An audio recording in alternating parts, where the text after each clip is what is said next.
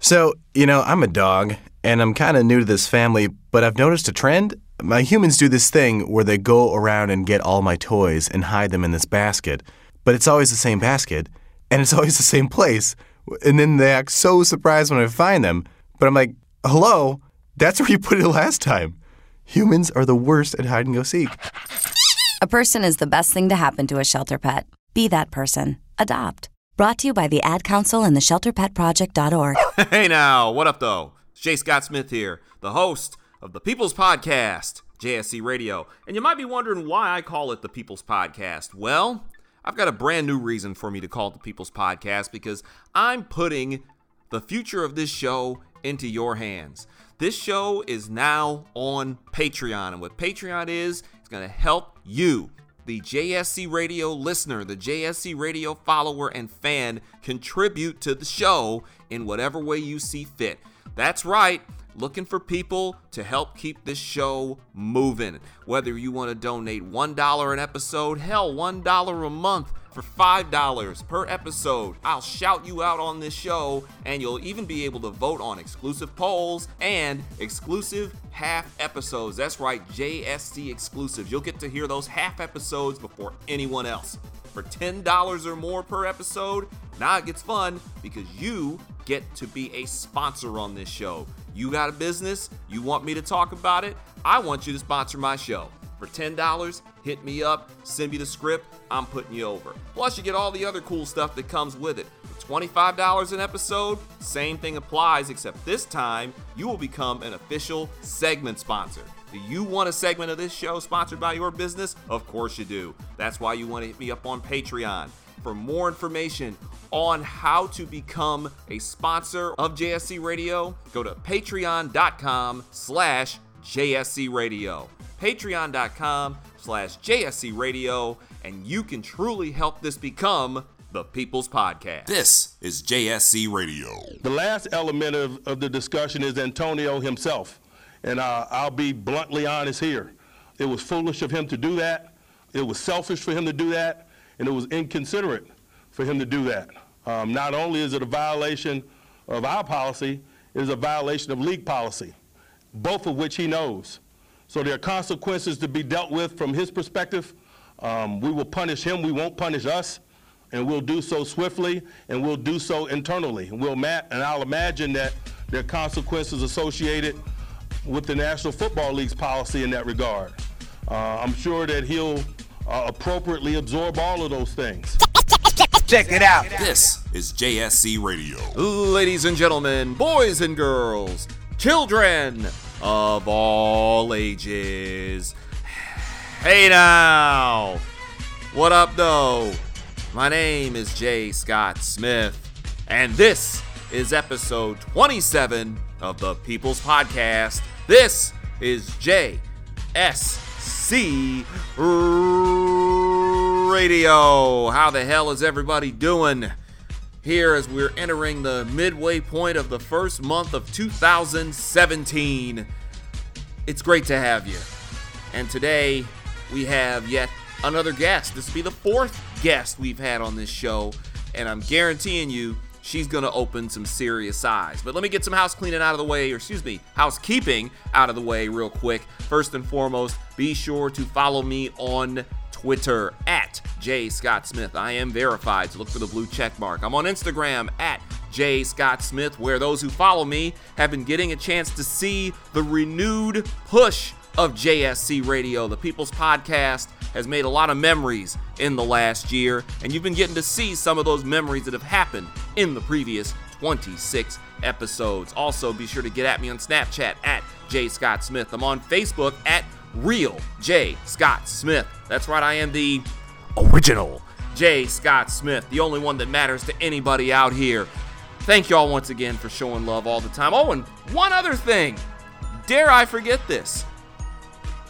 You can hear the show on iTunes. Yep, you can hear the show on Stitcher. That's right, you can hear the show on SoundCloud, as always. And now you can hear the show on podcasts.com. That's right, simply go to podcast.com punch in JSC Radio, give that subscribe button a pound, and you don't have to do anything else. And also, for those of you who have smartphones, download the Podcastic app to get to podcast.com and just do what I told you, and you'll be listening to JSC Radio, and you can play catch up on the previous 26 damn episodes. So, this week, got a new guest. Brilliant young lady, originally from Minnesota, now lives in New York, goes by the name of Miss Jasmine Duke. But she ain't nothing like the university. Trust me, we like this Duke around here. She started a new website called The Female Condition. It is what I like to call one of the most intelligent feminist websites there is because it not only simply deals with typical feminist issues, it allows women and men, by the way, to give their voice about what feminism is to them, what it means to them, what equality means to them. It's pretty wild, pretty straightforward, really fun site. TheFemaleCondition.com. Jasmine Duke is going to be my guest. Guest number four, the first one of the new year here on the People's Podcast JSC Radio. And I guess I should warn y'all ahead of time that that segment is going to be for very mature audiences only. So uh, the grown-ups need to be in the room for this one. And if you can't handle a, you know, a little colorful language and some very graphic detail about sexual nature, guess what, buddy? This ain't the show for you. Get your ass on out of here. But before I get off into the interview with Jasmine, we got to talk about the hero that this country not only needs, the hero that this country deserves. I'm not just talking about Barack Obama this time. Oh, no, no, no, no, no. I'm talking about Pittsburgh Steeler head coach Mike Tomlin. That's who you heard in the open of this show.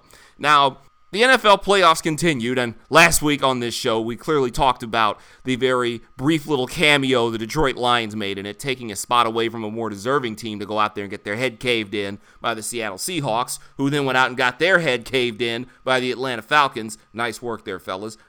One of the games that stuck out from Sunday, and there were two games on Sunday. Everybody's talking about Aaron Rodgers, who continues to be Super Saiyan status, going into Dallas and knocking off the fail boys. I mean the uh, the Cowboys. Cowboys. How did that slip out? Knocking off the Dallas Cowboys. The other game was the nightcap that was originally supposed to be original, supposed to be the early game between the Pittsburgh Steelers and the Kansas City Chiefs. Well, that game ended up getting moved to prime time because of an ice storm that hit in Kansas City. And for safety reasons, you're not going to try to get people out there on the road when it could be super dangerous just to go see a damn football game. But the Steelers and the Chiefs got after it. The Steelers managed to win a playoff game without scoring a touchdown. The Detroit Lions can't win playoff games. The Pittsburgh Steelers are out here winning playoff games without having to actually enter the end zone. 18 16 over the Kansas City Chiefs. They're off to the AFC Championship game. They're on their way to play the New England Patriots. It was when Steelers all world wide receiver Antonio Brown decided that he was going to go into the locker room, grab his cell phone. I'm guessing he probably has an iPhone. He doesn't strike me as an Android guy, but grabs his cell phone, jumps on Facebook, and immediately decides to go live from the damn locker room. I mean, this cat hadn't come out of his uniform. He still had the uniform, he still had the dirt from the field, he was still sweated out.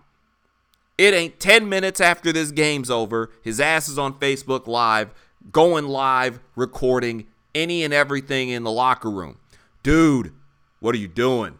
And then in the midst of him recording everything in the locker room, just immediately jumping on Facebook Live. Not Snapchat, where you can get a quick 10 second vid in. Not even Instagram, where you can do a little Instagram story for 10 seconds or an Instagram video for a minute. This fool got on Facebook Live and was just letting the camera roll. And he caught Steelers head coach Mike Tomlin giving his post game speech to his team.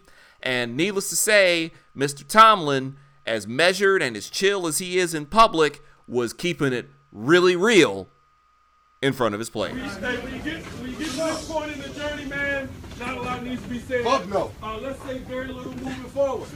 Let's let's let's start our preparation. We spotted some assholes a day and a half. They played yesterday. Our game got moved to tonight. We're gonna touch down at four o'clock in the fucking morning.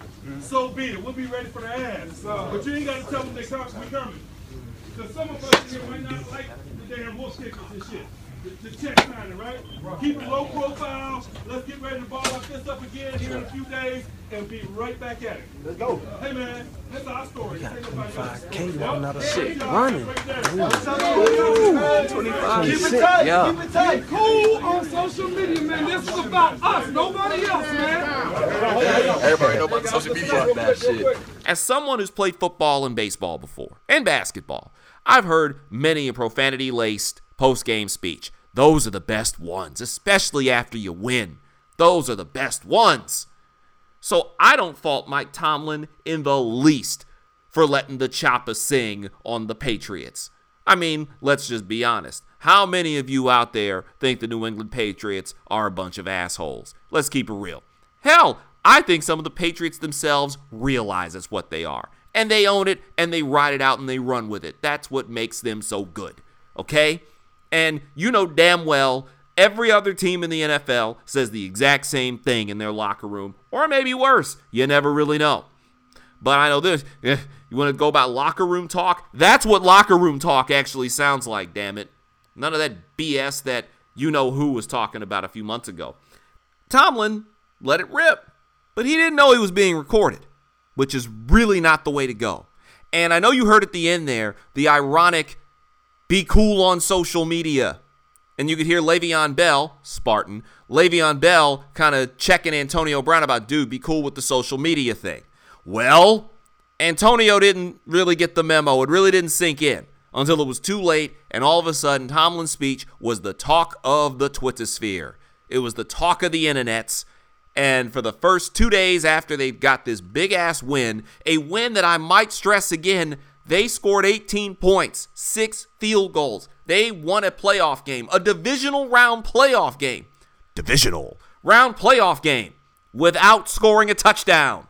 That's a big deal. And then they get to go to New England, and who knows? This NFL season is so weird and wonky. I mean, it's obviously, I think the Patriots are going to mop the floor with the Steelers, but it wouldn't shock me if that game were a fist fight because the NFL is just so wonky and weird. If you're not the Detroit Lions or Cleveland Browns or Jacksonville Jaguars, you have a chance. It's like James Ellsworth said any man with two hands has a fighting chance. And that's what this is in the AFC title game. So the last thing they need is Antonio Brown for as great as he is as a receiver. And if you had him on your fantasy team, Jesus Christ, you were cashing out. The thing is, he's just as big of an all pro doofus as he is an all pro player. And Mike Tomlin, who, and I will go out of my way to say this, he's the type of guy I would love the Detroit Lions to have as a head coach.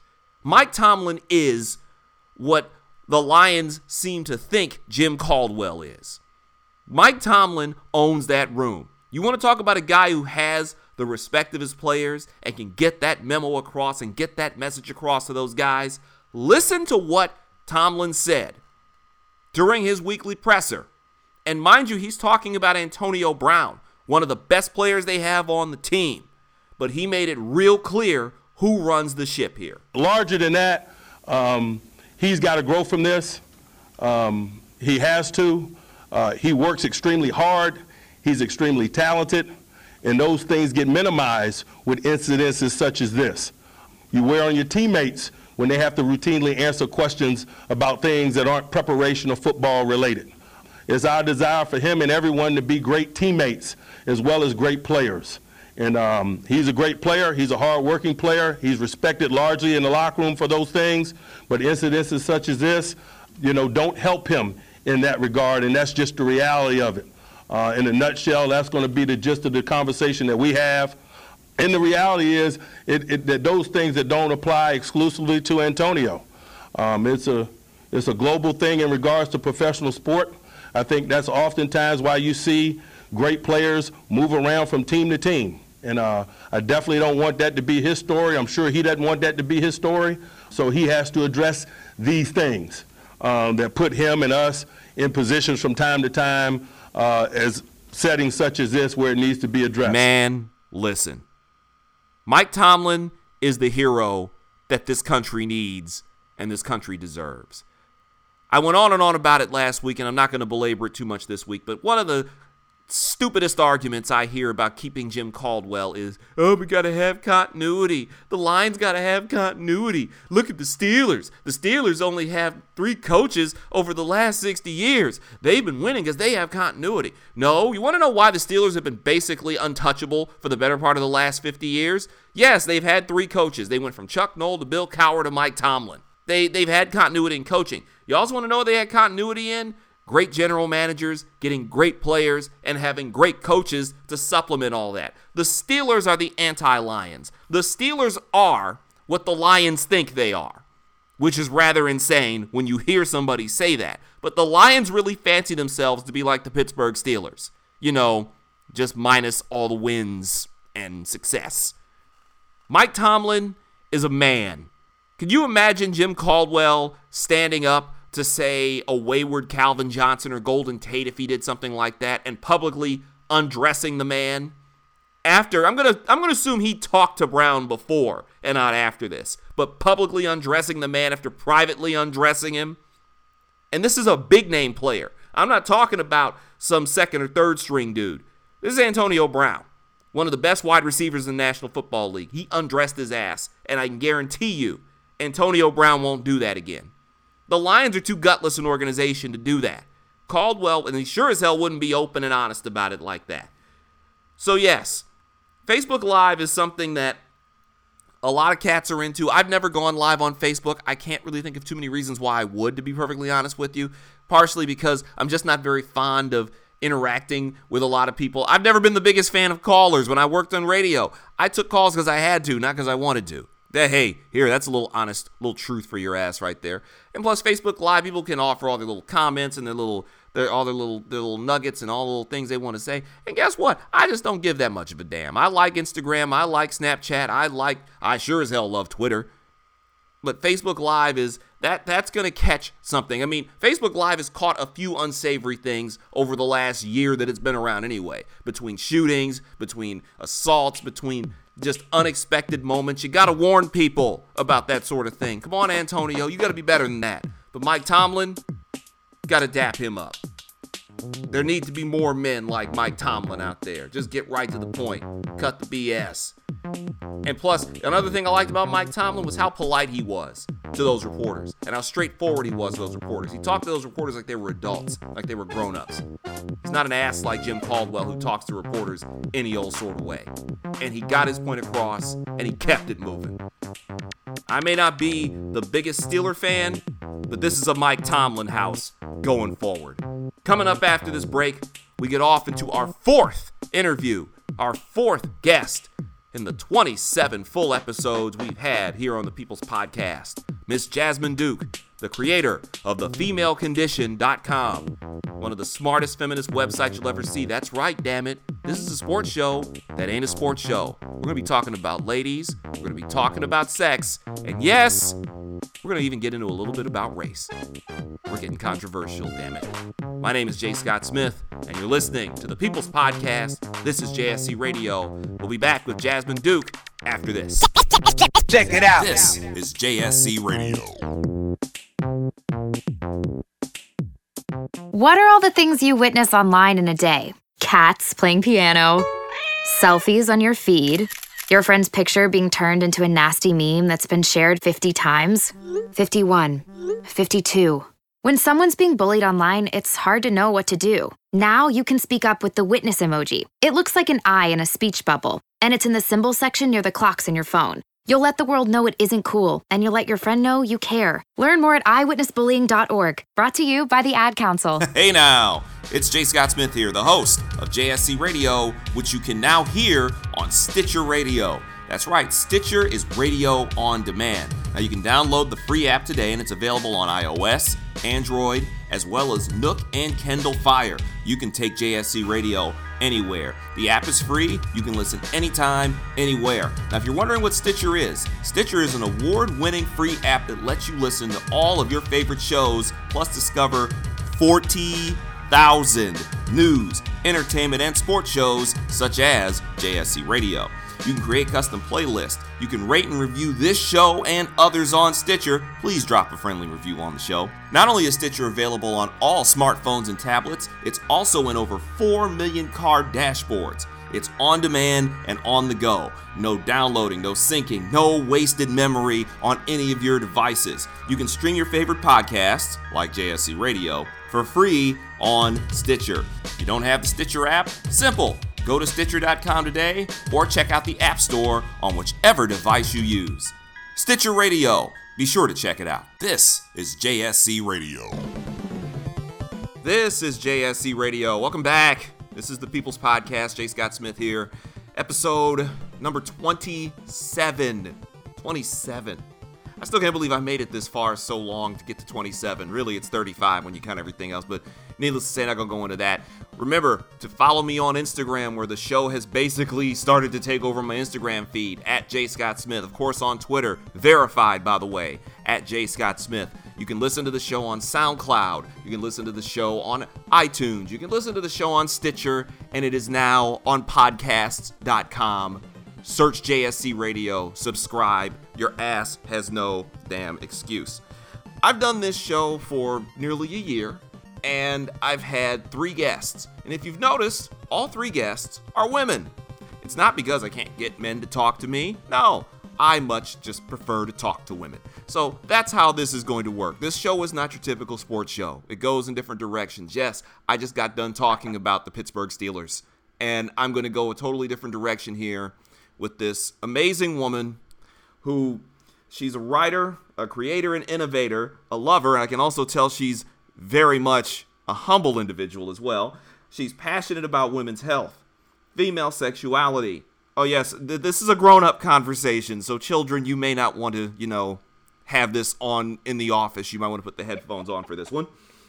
She empowers women to be beautiful, powerful, and the free creatures. Even though I can't really call, is it wrong to call women creatures? That just feels that just feels weird. Creatures that they are. She's the founder of the website The Female Condition. Ladies and gentlemen, please welcome to JSC Radio coming in from New York City, Miss Jasmine Duke. Jasmine, what up, though? Thank you. That was a very uh, illustrious introduction. I don't know that I've ever had anyone be so kind to me. Though I will say I fed you most of the bio uh, information in advance. Hey, hey, hey! You can't be you can't be exposing the business out here. Come on now. I was like a creator, an innovator, a lover. The the lover part is the way I would describe myself. the lover part is great. That that's great because we'll get into that part of it down the line too. I guess for those who are just hearing your voice for the first time, tell the people about who you are. Who is Jasmine Duke? You know, I think really I'm just a, a small girl who grew up in Minnesota who had big dreams, who moved herself to New York City um, most notably, the thing I'm most passionate about and work the hardest on is the femalecondition.com.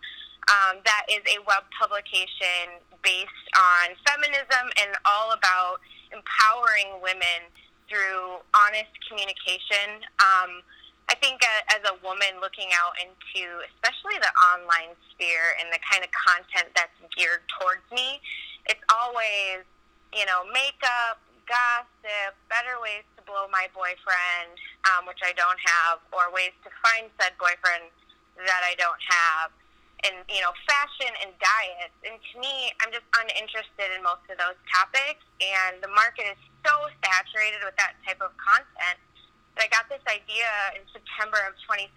I just thought, why don't I start my own web publication to talk about some of the things that I want to talk about? Um, and so that's what we do on the female condition. We talk about things that women care about, and sometimes it's sexuality, and sometimes it's politics, and sometimes it's just like things about your period that girls like to sit around and talk about together because we're the only ones who understand it. I can I can honestly say that yes, y'all understand it a whole hell of a lot better than I'm known to. That's why I will always defer to women on that subject matter. I I mentioned it in your intro this is like a, this is a sports show, and I've done sports interviews with women before. I've I've interviewed female athletes. I've covered women's basketball before. I've done these different things dealing with women, and just coming from the the male sphere here is that oftentimes we tend to miss the boat on women. I, I, as you mentioned, you you came up with the female condition. As I'm actually looking at the site right now, you came up with the female condition. What is it? Was there one particular thing that that really inspired you to do this, or was it just as you laid out there? It was just a whole litany of things that did it. Yeah, I, I would say, yeah. I mean, it really runs the spectrum. And, and to your point, so I was actually raised by a single black father. So I actually come from this place of, you know, really having to help a man understand what it means to be a woman my entire life. So, and that that comes with its own complexities. And I think to to the male perspective point, I don't know that men don't understand the vantage point or the effects of women because they don't want to. I think we frankly just hold very different positions in the world. And so, from my life experience and what I'm going to go through, you know, when I do something is going to be vastly different than your experience when you walk through and you do the exact same thing. And so, unless we bridge that gap and we talk to each other and we say, hey, this is what it's been like for me to do this, you know, that we don't really know what's going on on the other side of the fence. So I, part of what I feel strongly about, one of the many, many missions of, you know, the female condition is actually to bring men into that fold. And if you notice, there's actually a section called the Men of FemCon, which is um, male-generated content. Hmm. There are, gosh, I think 10 different male writers that contribute or that submit questions. Um, I also just happen to be fortunate that I've got a whole lot of male, um, not only support people in my own life, but just people, men who will come to me and ask me questions about feminism or my thought process. I actually got a question from a man today about if I thought someone could be a, a feminist and pro life. Interesting. Now, what would your response be to that? Uh, yeah, of course. So, first of all, feminism isn't a mutually exclusive um, ideology. Nothing really is. So, if we're talking about something like feminism, you believe in gender equality. So, that can go with anything. But the part where it gets tricky is how you're defining pro life. Um, and let's just be really clear that modern day definitions of pro life, for example, what we're seeing today with our current newly elected regime, we're seeing a pro birth movement. This isn't a pro life movement. And you know how I know that? Because they just cut child health care, but they're moving to ban contraceptives and abortion. So if you're limiting access to safe reproductive rights, but you're also not moving to care for and to protect children, those aren't pro-life movements. Those are pro-birth movements. Because after the child is born, you don't really give a shit what happens it. Sounds a lot like the George Carlin joke of it's it's almost like they they rate they want live babies to raise into dead soldiers. It, if you're if, if you're it's like if you're preborn you're fine. If you're if you're preteen you're fucked. that's the well, that's and pro life doesn't have to mean um, anti-abortion, and it and it certainly doesn't have to mean anti anti-contraceptive. Because the other thing that I would I would pose to you, which I think birth may birth is a very different medical quantity for us to figure out, especially in the context of life. A baby is essentially growing inside a woman and taking a woman's life force from her. And a lot of pregnancies, by the way, are very unsafe for women. I believe it was either 2016 or 2015 saw one of the highest um, birth mortality rates means that the mother was dying during birth in the United States, not in a third world country, not somewhere else. Like these are realities. So if you're pro-life and let's say something happens to the mother and terminating the pregnancy saves the mom's life, then you know what? Then what pro-life what pro life do you side on then?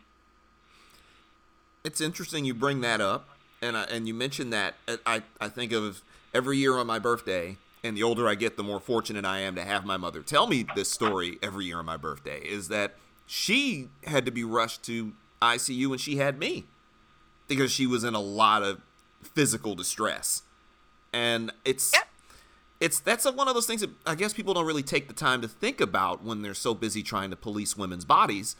Is that Yep. you don't quite get what they go through, and it's always it's always bugged me when I hear the abortion debate come from from us as men. Because there, I mean, there's certain things. It's like you don't want to, you don't you don't want. I'm guessing what's a good analogy I can use for this. I don't need an electrician trying to tell me how to cook fried chicken. So why why would I need a man trying to instruct a woman on what to do with her body when a it's not your body, b you don't know what the hell you're talking about. It, it's what what what the Well, yeah, and you're not you're not asking for your and and that's the reality of a woman having a child is you are being asked to put another life ahead of your own, and and it is a woman's absolute right and decision to make to make that call whether she's at a position in her life where she wants to put another person's life ahead of her own uh, on top of the fact that do we really want women having children that they don't want we're we're already loaded with foster kids and you know not enough kids get adopted and there's not enough funding to support these children and homeless children and I mean, we're already loaded to the gills with that. Do we really want to put? Do we really want to put ourselves in the position where we either have children going with with mothers who don't want them, or who are, who are left with no homes and no support? it's the it's like the it's like a really bad chicken or egg. No matter what, it's a no win mm-hmm. situation. Yeah. I as I, I I look at your site and and it's interesting because again you brought you brought up the fact that you were raised by your dad, and mm-hmm. you and your dad are have this really amazing relationship that I can tell that is your that's your dude that's your ace that's your That's my guy. that, yeah. that that that's the homie. How how was it coming up in a in a single parent household with a with a sing, with a single black father? You don't hear that often, even though that exists. I'm um, contrary to popular belief, that does exist. But how is how was that relationship with your dad cultivated? Because you are you you are a very open and free spirit. And uh, did that did you did you ever clash with your dad on that, or is, or or how cool is? oh my is he? gosh, we're we're still clashing on it. Um, we are still clashing. But yeah, I think. Um, well, so to shamelessly marketing plug, I do have a book coming out in April called "I'm Black and I Have a Dad," and it's essentially a coffee table book of stories. Um, of growing up and just different conversations. I, I have a habit of posting my conversations or interactions with him on, you know, Facebook or Instagram on my socials because people like them so much and because our relationship is so unique. But thing I would tell you is that our relationship didn't get here because it was real easy. Mm-hmm. Um, our relationship got here because we worked at it and because we continue to work at it. Um, he had what he took full custody of me. I was three and he was twenty seven. Oh my. Yeah, and I think you know, for he was this, you know, obviously young black gentleman. He had returned recently from the Marine Corps. Like right after he returned, he met my mom. They get married. They make a family. They have a baby. Obviously, the family unit didn't last. And then all of a sudden, he's in these court battles where everyone's telling him you're not going to win because not only are you a dad, but you're black. Like, no one's going to give you custody of this little girl. Boom. He gets custody of me. And then it's like all of a sudden he wakes up and, you know, he's got this little maniac girl running around behind him. Like, oh, shit. So, um, what happens now?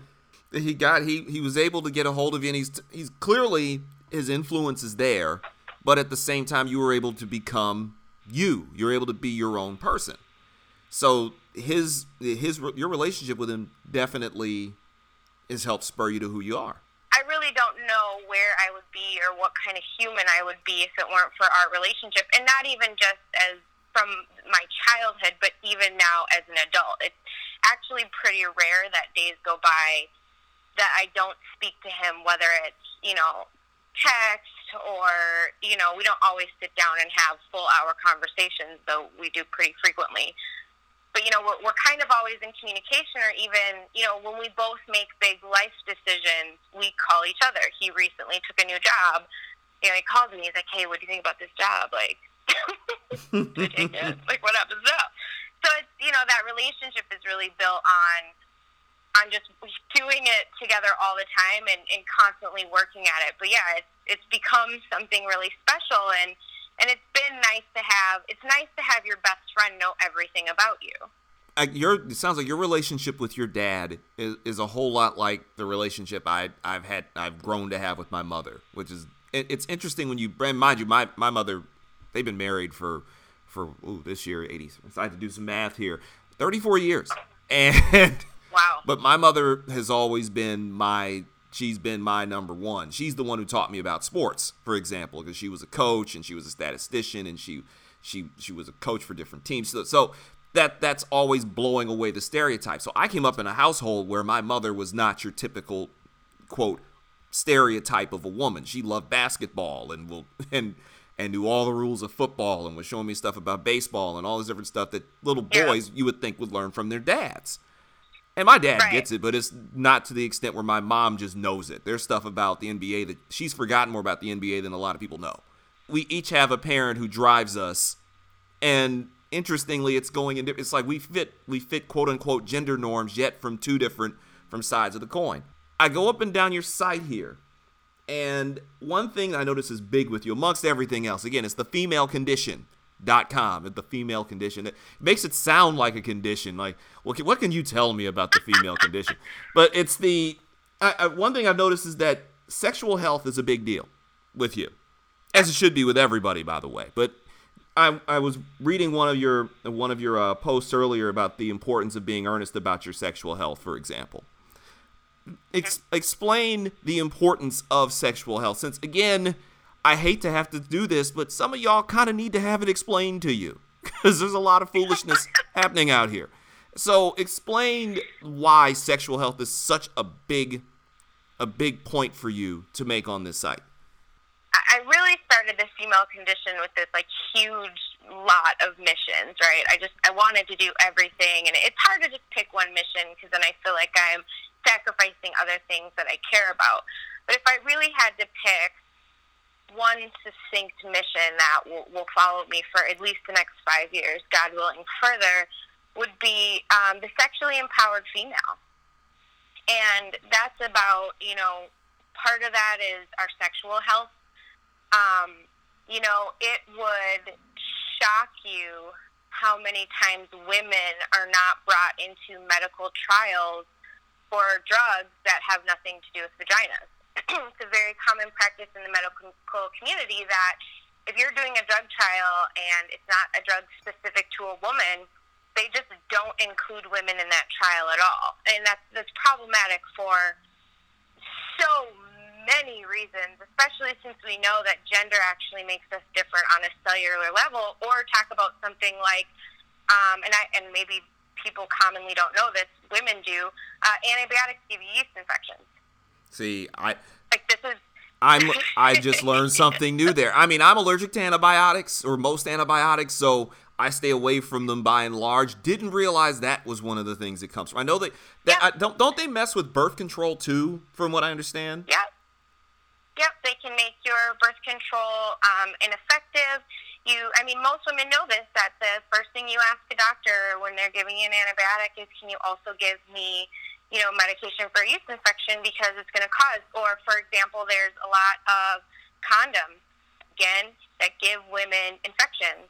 So there, there's all of these things that are happening in our, in our health community, and some of them towards sexual health, and some of them towards, you know, just health in general, where because women are opted out of it, or because we're just not accounted for at all because we're considered, um, you know, just small men, it actually has a very adverse effect on the on female health and the female quality of life. So, you know, if I'm someone and I need you to care about my physical health and I have a vagina, then my only recourse is to go to a specialist who then can't treat, you know, you go see an OBGYN or whatever, and she's not, or she or he is not going to be able to treat your whole body. So we we create these larger scale problems, and then there's not funding, there's not research to help resolve and make health better for women, and then you're even limited beyond the fact that it's just ridiculously expensive to be,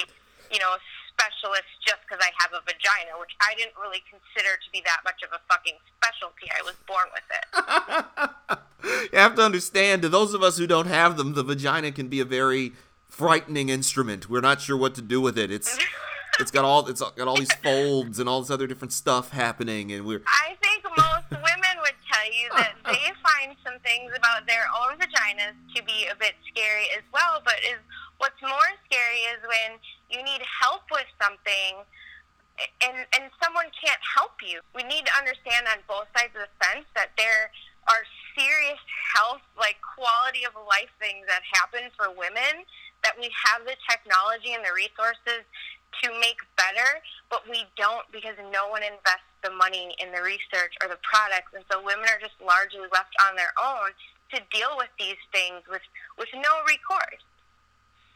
So when and it, it's interesting you go through when you you talk so much on your site about not just your own sexual health but sexual freedom at the same time and what people yeah. what people don't understand is those two things go together you you can be yeah. sexually free but don't be an idiot you you can't just right. there there's levels to this shit you can't just be out here at least be prepared for everything and we'll we'll head into the other direction here. The the sexual free only because not not trust me, we can I, I can talk about tampons all day, but it's the the sex the, the sexual free the, the sexual freedom aspect of this. And on your site you're very open about that. A lot of people men and women, but there is this stigma about women being sexually free. And it's something that you attack very very aggressively is this is who I am, and it's not it's nothing to be ashamed of. So I want uh, you can explain this in much better terms than I can. So explain, I guess, where for one where this came from with you, and two, just lay it out there. Like, why is this such an important thing for you? Sexual freedom, yeah, not just sexual health. Definitely sexual freedom and, and I mean sexual freedom in, in all the senses, not just the sense that I as a woman can go out and engage in, you know, a sexual exploit of whatever nature, but also just the slut shaming judgment factor of it.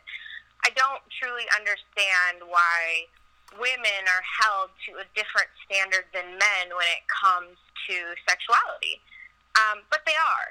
And it's, it's a little shocking, especially in the United States to me, because if we look around us, we see so much sex in our media so much sex in our advertising. Like all, you know, the, the female body is just like bought and sold at, at every corner in this country. Yet, as soon as a woman has anything to do with her own sexuality, you know, or even dips her toe into anything sexually expressive, hey, some people are into that sort of thing. yeah, ruled as some as as a derogatory name, right? I mean, mm-hmm. we've got some of these icons current state like Amber Rose who are, you know, trying to get rid of slut shaming and trying to take back certain words that have been thrown at women to be derogatory. And, you know, actually recently I saw a hashtag that was thought leader, but like T H O T leader. Mm-hmm. And it actually made me laugh because I think, you know, I thought it was such a cool um, use to try to reclaim these these words that are really just arbitrarily labeled on women at will to bring them back into our community and really and really take their power from them. Something that I would say about uh, as as far as a mission statement about why female sexuality or sexually empowered women matters to me is because I really really firmly believe that this next wave of feminism we have to have women who are allowed to have their own unique individual sexuality that is not disrespected, you know, that is is not we don't have respect or things taken from us because we are our own individual sexual beings. And I think on on the surface, when I say stuff like that, it just sounds like you know I want to suck all the dick I want and don't want anybody to talk to me about it, right? this is that that's where our minds tend. Say to me. that's that's where our minds tend to go. but no, I know, but obviously no, that's not the case. And I've had a man say that to me, a man that I respected, that I trust, that I don't think in any way said it to me to degrade me or to hurt me or to counteract. But he said to me, I feel like women act like sexual freedom is part of feminism because they just want to be able to suck all the dicks they want without feeling bad. and I was kind of like, okay, okay, okay, that's fair. Well, damn. But let me take it back and let's actually talk about why this piece of feminism is not only important, but by but why we see women, women of different walks of life, with different life experience, with different beliefs, feel so avid that we have to champion this. And I think it really goes back, just like all the way back to the idea of women being sold as property. If we think about something even as basic as virginity, what do we teach women and young girls about virginity? As soon as you lose it, you lost something. So you have to find a really good man, someone who's really going to care about you, because you're giving him a share of your market value because you're giving him something. You know, it's it's almost like we equate women to, to brand new cars. So when you're born, you're this shiny new car and you're sitting in your lot. But as soon as that first man gets in the driver's seat and drives you off the lot, thirty percent down. there's a de- there's you know? a depreciation. Then you have sex with someone else, yeah, but maybe you gave a blowjob, five percent. Sex with someone else, ten percent. Oh my and we god. this this value for women around around sex, and the more people you have sex with, you know, you're just you're you're losing value by the wayside, and and those foundational beliefs really truly come from a time when. If you had a pretty daughter and she was a virgin, you sold her to someone like a piece of fucking property so that you could essentially gain positions in revenue. We're still fighting to essentially be equally respected like a man would, even though we're not quote unquote property anymore. I mean, I, I laugh about the whole depreciation thing, but there there's a there's a distinct point there. It look it, it's it's funny that in 2017 we're still having a lot of the same conversations that that were being held in 1977. And those conversations were being had in 1947. It's almost like it hasn't changed. yeah. It's just the only thing that's changed is the is the technology and the wardrobe. But everything else Well, still remains. And we love to treat people like these fights are, are so far long gone. I mean, you're talking about, okay, so white women won the right to vote in 1920s, which is still less than 100 years ago. Black women didn't start large-scale voting until late 60s. So we're still talking about very recent history women not being allowed basic human rights. I mean, until the Affordable Health Care Act, women were paying more for health care because being able to have a child is considered a pre-existing condition. which is absolutely insane. that's that that's insane. So it's a pr- nothing like being born with the pre the pre-existing condition of being able to give birth. Thanks, America. Appreciate. Well, and, and even if we can, but we can give birth if someone inseminates us. So wouldn't that still wouldn't that still equally We're, yeah, because women put are us at the burden of cost? women are not asexual. It is interesting that you mention, that you say that it's a pre-existing condition for women to give birth, but it's not a pre-existing condition for men to be able to. To be able to impregnate someone. but you mentioned it about virginity too. Like a woman's virginity is protected to the point where it's like if it's it's this great prize, and if you give it up to the wrong person, it's all your fault. Meanwhile, your 16 year old boy, dude, what the hell you waiting on? you gotta Yep. we gotta get you broken in before you get to college. What the hell's wrong with you? How was it? Like, yo, man, I know. I mean, come on, now you gotta you, you gotta get that out of your system at some point. It's almost like the hypersexualization of men or boys yes. on the other end of the spectrum. And you know what? We've Yeah. had we've had this conversation before, and you've mentioned this with women being treated as sexual objects and and almost like virginity being treated like it's a the like it's the holy grail or the triforce or something, and you can't make make sure you can't lose it. But we've talked about how black men have kind of fallen uh-huh. into this same issue. And it would almost sound weird for me to say it because I can't really I can't articulate it as well as you can. I'll say that. But that is kind of you. but but yeah, you we've had this conversation about how we as black men get kind of put out there and treated as sexual object. And this is going back to the manding the mandingo days and all the different different shit you see in movies. And doesn't have to be slaves, but we're always kind of the the object of one's desire. You explain your thoughts on that, and I'll be more than happy to chime in as you know the resident black man in the room. so I, am and you can't see me. Um, on a podcast, but I am actually a, a black female myself. I'm, my mom is French, German, and Irish, and then my dad is mostly um, German and black, and then apparently we might have some Blackfoot Indian. Who knows? We're a whole mix. But the point is that I, I myself am a woman of color, and so in really taking this feminist journey, not only you know broadly with the world through the femalecondition.com, but also just with within myself, right? Before I ever put something on the website, I'm constantly writing, I'm constantly thinking things through. And the thing that kept resonating with me over and over, especially as I try to like dig deeper into these issues, like why is the sexual objectification of women in our society so problematic? Why are things like catcalling, the fact that I cannot walk down the street in New York without someone yelling something sexual at me, like why are these things uh, like actually very dangerous for us and why do they feel so um, why do they feel like assaults to women? And the parallel i kept seeing over and over was really the sexualization of the black man um, in it's specific to the united states.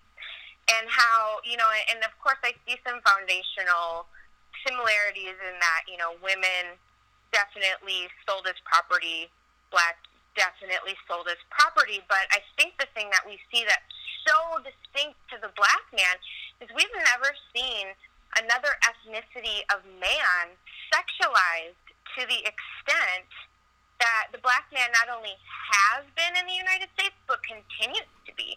I mean, Birth of a Nation, this idea that black men are savages and they're gonna you know after you enslaved them they're gonna rape your european wives and daughters? We're, we're gonna we're, we're gonna come raping and pillaging through your neighborhoods. It's the it's the fear of the black penis. Be careful because we're, we're out there. Well it's the ultimate manipulation. After you enslave you enslave an entire group of people and take them from their homeland and then now you know beyond that you now just cast this huge manipulation about how and now they're rapists. Like raping when when they're not building the foundation of America, or raping when the white men aren't raping our women. You, you have to understand. It sounds so much like the the whole notion that all the all the black people and all Mexicans and all pretty much all all immigrants of color are lazy and a drag on the society and at the same time we're taking all your damn jobs. It, it, it's yeah. the it, and, and it's the same thing as that you have to protect your women from us. I, I did I did projects on this when I was in college, and it was the same thing that a lot of foundational racism was built on fear of the black dick. That's the best way I can describe it. I I couldn't name the paper that unfortunately, but it's like that's where it's like you almost have to paint out this picture that we're a bunch of savage animals who, when we're set loose, we're going to destroy everything and we're going to take all your women. I mean, Emmett Till got killed over that, that he supposedly yeah. improperly whistled at a white woman and therefore he had to die. It's, it, it's. Well, we've got countless cases like that or things where, you know, you had any kind of contact with a white woman and black women were killed for it or black men were killed for it. Like that's those stories are rampant. They still happen in the South. It's interesting that in 2017, interracial relationships are a lot more accepted. We're at the 50 year anniversary of Loving versus Virginia, for example.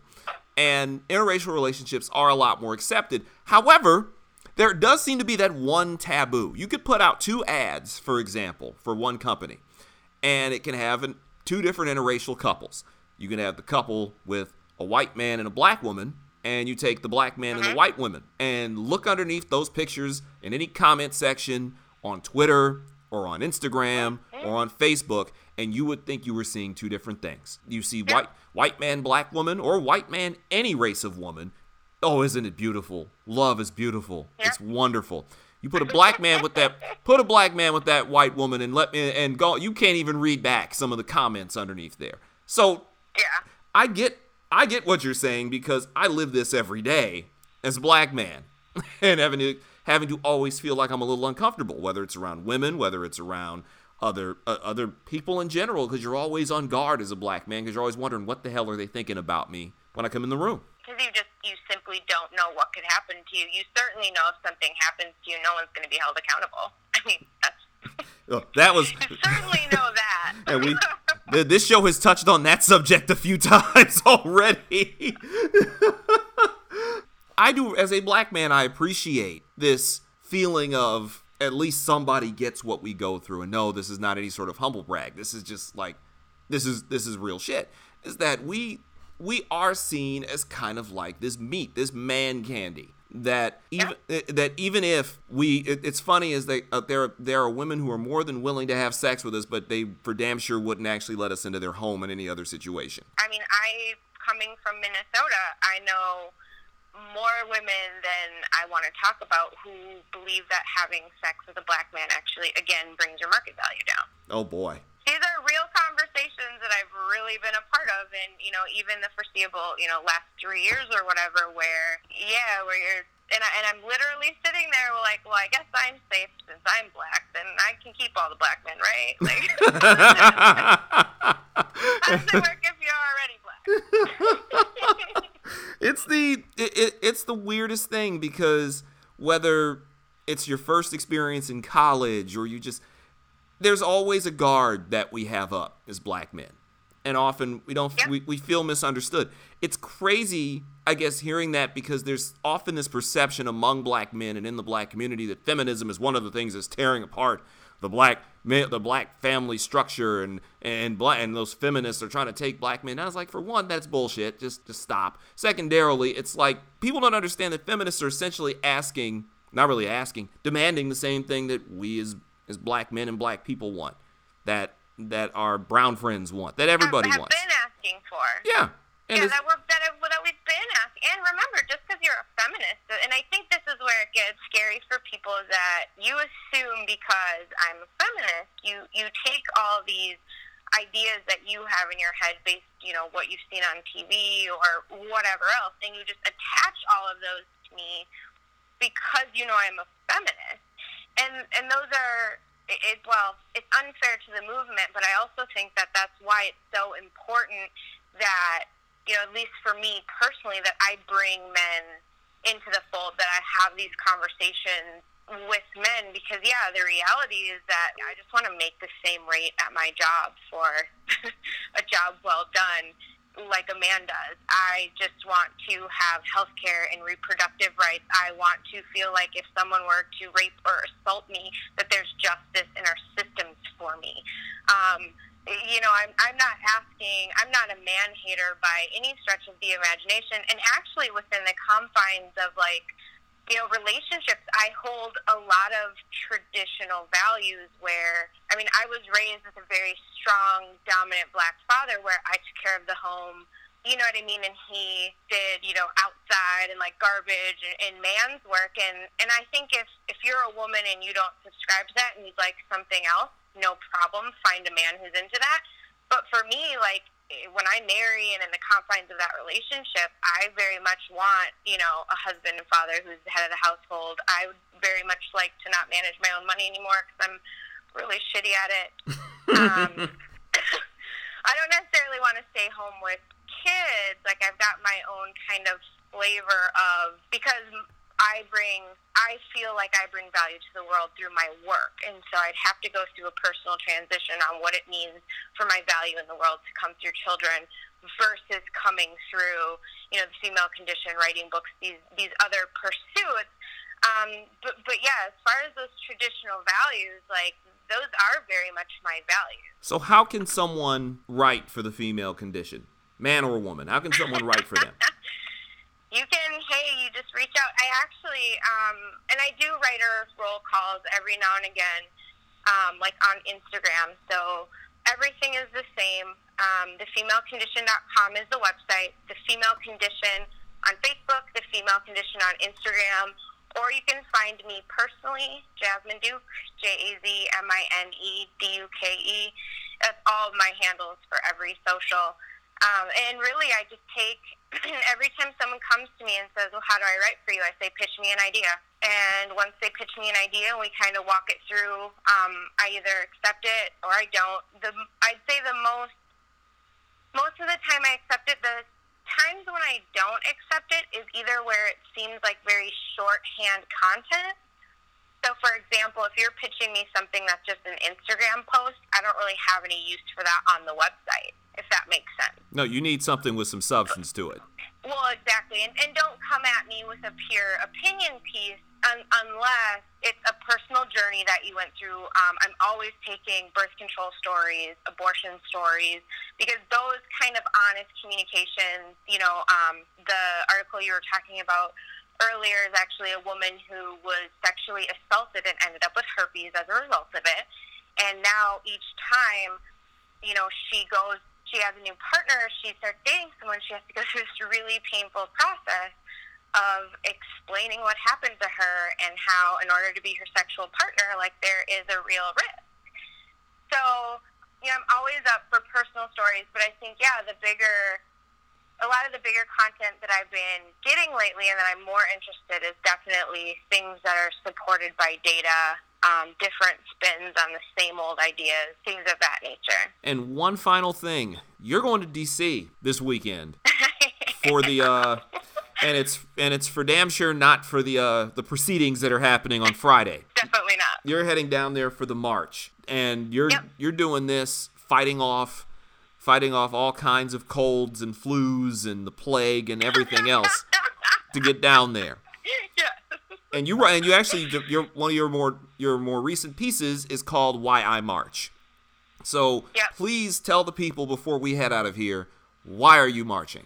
So I will let's I want to be really transparent that I wasn't going to. I am not traditionally in my lifetime, I'm not a marcher, I'm not a protester, and that doesn't mean that I'm not outraged, that doesn't mean that I'm not politically active. However, I've always felt like my best outlets were writing, you know, speaking, and, you know, some of these other things, being careful about what brands I spend my money with, boycotting other things.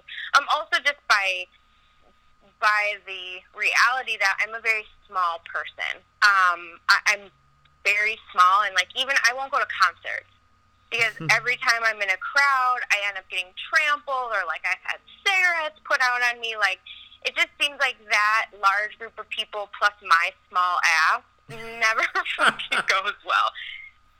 So I wasn't going to, and as as things kept getting closer and kept getting closer, and I'm hearing my mom. So my mom signed up for the march in Minnesota, and every week she's talking to me about her prep right. She's like, I got my snow pants, but I also got my backup leggings. I got my pussy hat made, and I got like every week I'm like hearing her talk about it. I'm like, you know, every week I'm just kind of thinking in my head like, fuck, this is history. Like, god damn it, like this is my platform. Like I should really be there. And so it, it kept going through my mind. It kept going through my mind, and um, a girlfriend of mine, Polly Rodriguez, she's the CEO of the Unbound Box. And if you've read anything on the female condition, um, any of the socials or the websites, then you know that I'm a huge advocate of Polly um, and her company, not only because she's such a great human, but also because I love, you know, for any woman to be the female CEO of a sex toy company, I think is such a needed and bold move. I, I'm just, I'm so behind that. I cannot promote her enough. But I actually reached out to her.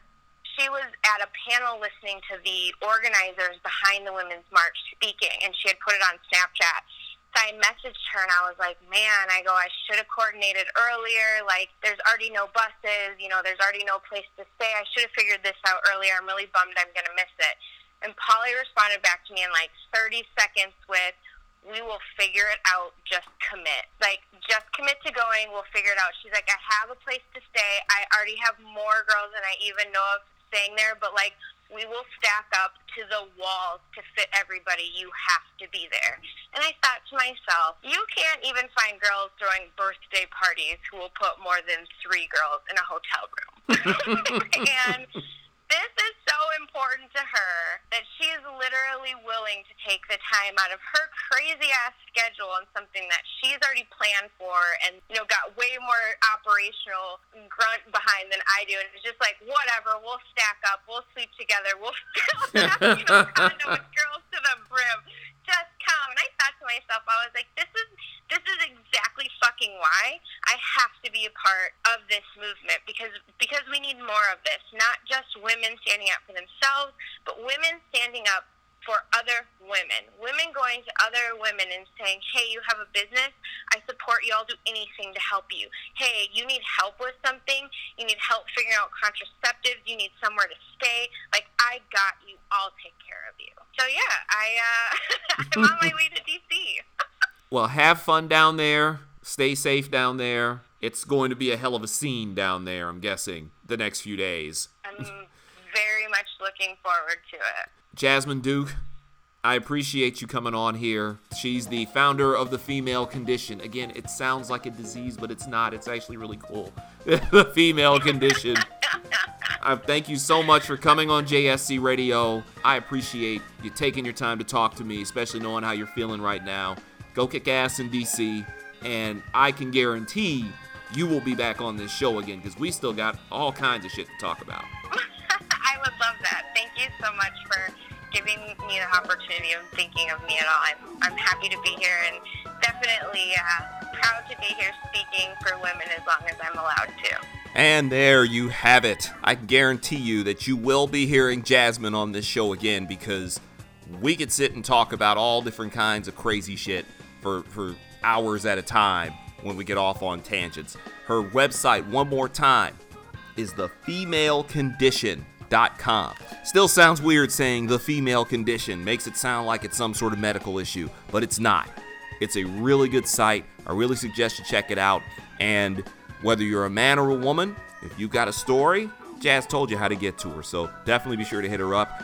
You can follow her on Twitter at Jazmine P. Duke. That's Jazmine with a Z, J A Z M I N E, P. Duke on Twitter.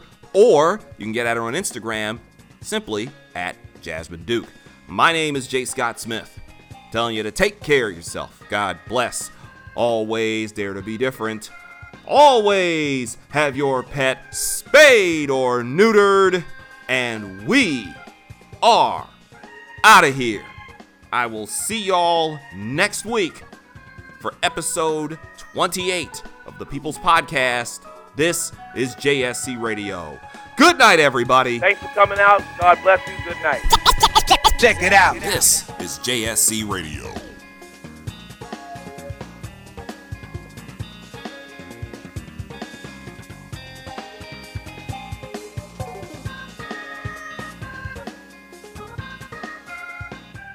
I heard on the news about that five year old who found his uncle's gun. The kid didn't know it was loaded. I heard on the news about that 14 year old girl who was bullied online. For like a year, she couldn't take it anymore, so she got her dad's gun from his nightstand. I heard on the news about that guy who broke into someone's house, stole a gun from the hall closet, He accidentally shot his cousin in the head. She killed herself. and later killed the owner of the store he was trying to rob. If you own a gun, you have a full time responsibility. When you aren't using it, be sure it can't get into the hands of curious children, troubled teenagers, a thief, or anyone else who might misuse it. Your family, friends, and neighbors are all counting on you. Remember, always lock it up. For more information on firearm storage safety, visit ncpc.org. This message brought to you by the National Crime Prevention Council, the Bureau of Justice Assistance, and the Ad Council.